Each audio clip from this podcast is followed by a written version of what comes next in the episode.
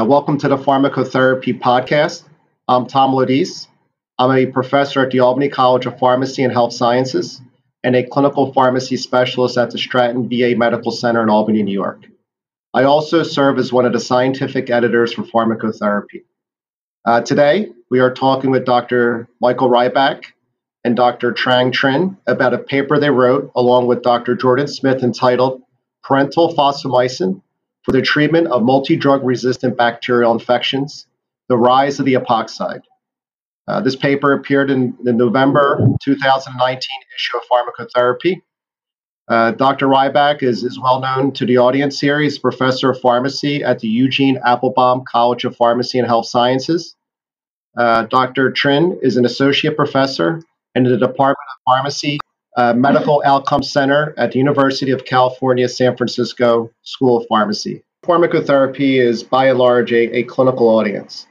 Um, so I think Mike has provided us a good overview of spectrum of activity, some of its PK, PD considerations, but ultimately, where do we place this in therapy? So I think the first thing is a new IV drug being introduced to the United States. Um, where can we use this drug alone, and, and what is the basis for that? Sure. The Zeus trial is a phase three non inferiority randomized control trial in which the trial enrolled about 465 hospitalized patients. And these patients were randomized one to one to either six grams every eight hours of IV fosfomycin or 4.5 grams every eight hours of piperacillin tazobactam for really the treatment of complicated urinary tract infection. And this is suspected or microbiologically determined um, and in addition to the complicated urinary tract infection, they also looked at patients with acute pyelonephritis. And was found to be non-inferior to piperacillin tazobactam in the primary efficacy endpoint. And this efficacy endpoint was a composite of the clinical and microbiological cure rate or eradication of um, any, any uh, detected organisms. Now, E. coli comprised a substantial proportion of isolates, about 73%, and 42% of these E. coli isolates were phenotypically determined to be ESBL producers. So that, and then in terms of the clinical cure rates, these were similar between the two groups. Um, more than 90% experienced cure rates. However, the fosfomycin group had numerically higher eradication rates, um, 55% compared to 47% in the pip-tazo group. Now, the authors of the Zeus trial also noted that uh, microbiological persistence um, occurred beyond 14 days, and they attributed this to um, Pseudomonas aeruginosa isolates, which represented about 5% of all isolates in this Zeus trial. Um, of note, however, these Pseudomonas aeruginosa isolates also had more than a fourfold MIC increase from baseline. Um, so, in reviewing this trial, this is really uh, kind of the first step in where we might be seeing um, this uh, the IV agent being used in the United States. Um, Tom, as you mentioned, seeing E. coli isolates at your institution with high resistance rates to the quinolones, um, this might be a consideration as a first starting point. Yeah, and I think the one thing that always comes up for us too is, you know, we have a tendency to reach to a carbapenem probably a bit earlier than we would like. So it's nice to have a, another non-beta lactam in our armamentarium uh, for patients with complicated urinary tract infections with a good spectrum of activity. But I think Mike really alluded to, I think a lot of the interest with this drug is, is really in combination. And I think that's, I think what we have learned both from preclinical pharmacodynamic studies and as, as well as, you know, some of our clinical observational trials is treating gram negatives with one drug alone is not optimal. So with fosfomycin, giving us another drug to use in combination, um, where does it synergize best? So, what, what organisms does it work best against in combination with other drugs? And you know, what drugs should we be pairing it with against different antibiotic resistant pathogens? Sure. The in vitro and the in vivo animal model study and the data surrounding synergy for those um, for certain isolates, including E. coli and Klebsiella pneumoniae, as well, including the resistant phenotypes. And so there are various combinations that have been evaluated in these in vitro and in vivo animal models, and appears that synergy with carbapenems, uh, mainly imipenem as well as meropenem, um, have demonstrated greatest synergy, exceeding beyond 50%, all the way up to 78% in some studies. And the combination of aztreonam, colistin, and tigecycline are also uh, have also shown demonstrated synergy with fosfomycin, and this is consistently seen among your ESBL producing E. coli and Klebsiella pneumoniae. In terms of your carbapenem resistant Enterobacteriaceae, so again, thinking about certain KPC producing organisms um, all the way to your meta- metallo-beta lactamase producers, we're again seeing a lot of synergy with carbapenems um, and also seeing synergy with tigecycline and colistin. Now, specifically with your KPC2 producing isolates, uh, synergy was seen greatest with meropenem compared to other combinations. As for the uh, MBL or your metallo beta lactamase producers, including VIM and NDM producing isolates, fosfomycin uh, plus colistin, as well as fosfomycin plus um, colistin and meropenem, was uh, had shown synergy in some of these studies. As for um, data for resistant Acinetobacter, however, is less promising. And as Mike mentioned earlier, I think for Acinetobacter and uh, your multi-drug resistant Pseudomonas, this is really where you start thinking more about combination therapy, um, as we see in current clinical practice. Fosfomycin and, and colistin showed synergy against 50% of the OXA23 producing Acinetobacter isolates, and perhaps the combination of fosfomycin and sulbactam may be even more promising, um, so exceeding 50% against some resistant Acinetobacter isolates. However, the combination of fosfomycin with poly B or minocycline for your pan drug resistant Acinetobacter only really demonstrated synergy in less than 20% of the isolates that were tested. As for the carbapenem resistant Pseudomonas aeruginosa, there is promising data for combining fosfomycin with your anti pseudomonal beta lactams, so things like cefepime, ceftazidime, uh, piperacillin tazobactam, as well as with colistin, aminoglycosides, and ciprofloxacin. And of course, there is an extensive review of this data, which is seen in Table 7 of our paper. I should mention, I'll just add something into uh, Trang has done, and she's done a nice review of combinations that have been effective against these gram-negative pathogens. There's also um, some data that would suggest that fosfomycin plus daptomycin is actually a good combination for enterococcal infections, including vanco-resistant strains, and for Staph aureus, including MRSA. In fact, there's some clinical data that would support the use there as well. Uh, thanks, Mike. So I think the other thing that always comes up is is like kind of translating, you know, this this synergy data that that we see in test tubes and you know in, in vitro and in vivo models into practice. Clearly, there's a large ex-US experience using IV fosfomycin, and I think for our audience, I think it would be good if you can just comment on the clinical data to support its use in combination for ESBLs, CRE, CRAB, as well as MDR pseudomonas. Sure. And uh, Tom, as you mentioned, that uh, a lot of these studies, again, uh, the clinical data comes from overseas, uh, mainly in Europe, specifically Greece, and um, looking at the combination of fosfomycin. However, again, the caveat is that these studies are limited to smaller observational studies in highly uh, critically ill patients. And so, consequently, as you can imagine, the findings um, within this patient population are quite difficult to study the effects of these combinations. However, um, we do have this kind of clinical evidence burgeoning, and it would be interesting to see the combination in our patient population here in the United States.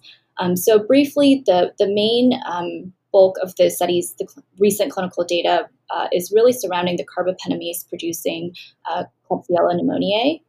And um, in a small observational study, again, of just 11 critically ill adult patients in a Greek institution, more than half of these patients, so six patients, had bacteremia associated with um, respiratory, urinary tract, and wound infection sources. And they were treated with um, fosfomycin for their carbapenemase producing Klebsiella pneumonia infections. And the c- most common co administered antibiotics were colistin gentamicin, and piperacillin tazobactam. However, the small sample sizes and kind of the various susceptibility testing methods that were used. So, in this particular case, the authors used dis- diffusion with in- inhibition zones of 16 millimeters or more, um, really preclude the applicability of these findings. Um, however, as we're seeing consistent with the in vitro data, uh, the combinations again are uh, mainly your carbapenems, and we're seeing some colistin as well as uh, gentamicin synergy occurring. In a separate, um, more recent observational study done in, between 2010 and 2012, included 48 adult patients who were admitted to the intensive care unit, again in Greece for uh, highly resistant infections, so pan drug resistant and extensively drug resistant infections. And these patients were um, 38% had primary bacteremia and 29% had ventilator associated pneumonia. Four patients uh, also developed secondary bacteremia from an intra-ab source, and about 60% of these infections were actually monomicrobial, with 85% carbapenemase producing Klebsiella pneumoniae. All 48 patients received fosfomycin combination, and the predominant combination was with colistin. So about 67% of patients received fosfomycin plus colistin. Um, another 40% received fosfomycin with tigecycline, and uh, gentamicin and meropenem were other combinations that were studied. And the median fosfomycin dose in this study was 24 grams per day, with a median duration of 14 days of treatment. And more than half, so 54%, actually experienced clinical success, and uh, 56% had microbiologic eradication within 14 days. Um, so I think that's kind of the two larger studies looking at fosfomycin combination for uh, Klebsiella pneumoniae. Now, for multi drug resistant Pseudomonas aeruginosa, again, uh, limited to smaller studies um, looking at combination fosfomycin with uh, beta lactams. And again, we're seeing meropenem and the carbapenems uh, really rising to the top here in terms of uh, clinical success that's achieved for the treatment of um, multi drug resistant Pseudomonas aeruginosa. In one particular study, um, it was a very small case series of about eight patients with nosocomial pneumonia high dose uh, doripenem, so one gram, was combined with fosfomycin achieved clinical success in about six patients. And the authors also compared this combination with fosfomycin plus colistin as the comparator group in a larger cohort of about 49 patients with uh, uh, nosocomial pneumonias. And clinical and microbiologic cure rates were comparable 60% in the fosfomycin plus uh, doripenem group versus 58% in the fosfomycin plus colistin group. And these studies really provide the evidence that fosfomycin plus a carbapenem may be a, a real consideration for multi-drug resistant pseudomonas um, infections, including those from ceftazidime resistant isolates. All right, thank you. I, I think that was a, a good comprehensive review of what's out there. I mean, clearly, you know, we're relying on observational data and limited randomized trial data, but in the gram negative space, particularly against antibiotic resistant organisms, I mean, this is really what we're left with. You don't have the luxury of the cardiologists with their large trials. So I, I would encourage everybody listening to the podcast um, to go back and, and read the detailed clinical clinical activity summary that's provided in the paper. Uh, so lastly, you know, anytime you think about a drug, you think about efficacy. Um, for antibiotics, you think about microbiologic activity and PK/PD uh, but it's also safety. So I, when I think about drugs and a drug like fosfomycin, where we're largely going to use it in combination, what is its safety profile? And I think the thing we always struggle with is, you know, aminoglycosides, the polymyxin, all have their warts. So if you can comment on its safety and, and things that we should, you know, monitor closely in practice. Sure. I think one of the first most important um, adverse effect that pharmacists should be aware of after following the administration of intravenous fosfomycin is the potential for hypernatremia. And this sodium overload occurs in a very small percentage of, of patients, about 6%, um, as reported in the literature.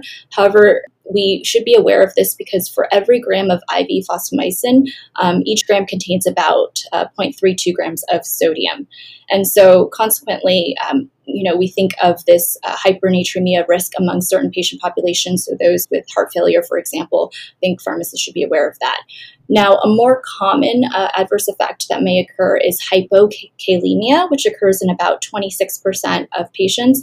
Um, it was seen in about 30% of patients in the Zeus trial. And really, this was more observed in uh, patients who had a quicker infusion times. So the short infusion time, 30 to 60 minute of IV fosfomycin, um, was really where we saw these hypokalemia events. Um, whereas when the infusion was extended to four hours, uh, we saw no hypokalemia events in one study. Um, and this is again just a consideration, but it is um, hypokalemia is fortunately transient and mild. And even in uh, despite repletion with potassium, you do start you do still see these hypokalemia events with these shorter infusion times. And uh, there were no subsequent effects on um, cardiac function, however. All right, great. And the other thing I always think about any anytime you have a lab abnormality is is the patient's um, symptomatic or not, and you know, how closely can we monitor them. So we think about fosfomycin, I mean, I think this drug is is going to be you know under the use of experts, whether it be um, critical care docs or I, ID docs, and they'll probably be hospitalized. So we will have the opportunity to do intensive monitoring. So I think that something will mitigate any potential concerns with those. Yes, certainly. I think it's it, they are again, you know, mild and transient, and I think in the grand scope of alternatives that uh, we would be reaching for in this for this patient, these types of patients, I think this is a fairly safe drug. Otherwise, agreed. So before we conclude, um, Mike or Trang, any any concluding comments? No, I don't. I think this is a drug that we have to rely on because we talked about in the beginning um, how short the pipeline is and how MDR pathogens continue to be on the rise. So I think we just need a lot more clinical experience with fosfomycin in our own hands and our own patients to kind of figure out exactly what cases would uh, be best benefited by this new antimicrobial or new to us in the US in terms of the IV form. Yes, and I would agree. I think that it's most interesting to, uh, to see how fosfomycin has kind of retained fairly stable activity despite its use for more than 50 years um, elsewhere in the world. And so it would be really interesting for us to generate some real evidence of its use here in the United States, especially in the realm as it pertains to combination therapy for these multi drug resistant infections. All right, well, thank you. So I would encourage everybody listening to the podcast to, to please read the article. It's an excellent read. Um, I thank you for your time today. And, and, Mike and Trang, thank you for your, your contribution of pharmacotherapy. Um, so with that, happy holidays, and I wish everybody a good day.